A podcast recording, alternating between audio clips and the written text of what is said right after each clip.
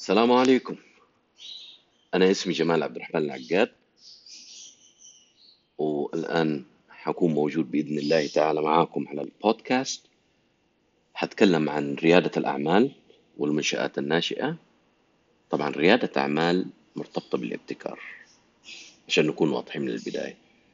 والمنشآت الناشئة غير المنشآت القائمة الصغيرة والمتوسطة والكبيرة.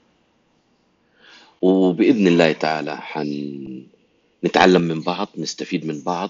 أسئلتكم جدا مهمة ملاحظاتكم جدا مهمة مشاركاتكم جدا مهمة. وبإذن الله تعالى نعمل سويا على تطوير بيئة ريادة الأعمال والمنشآت الناشئة في بلدنا المملكة العربية السعودية. تحياتي. السلام عليكم.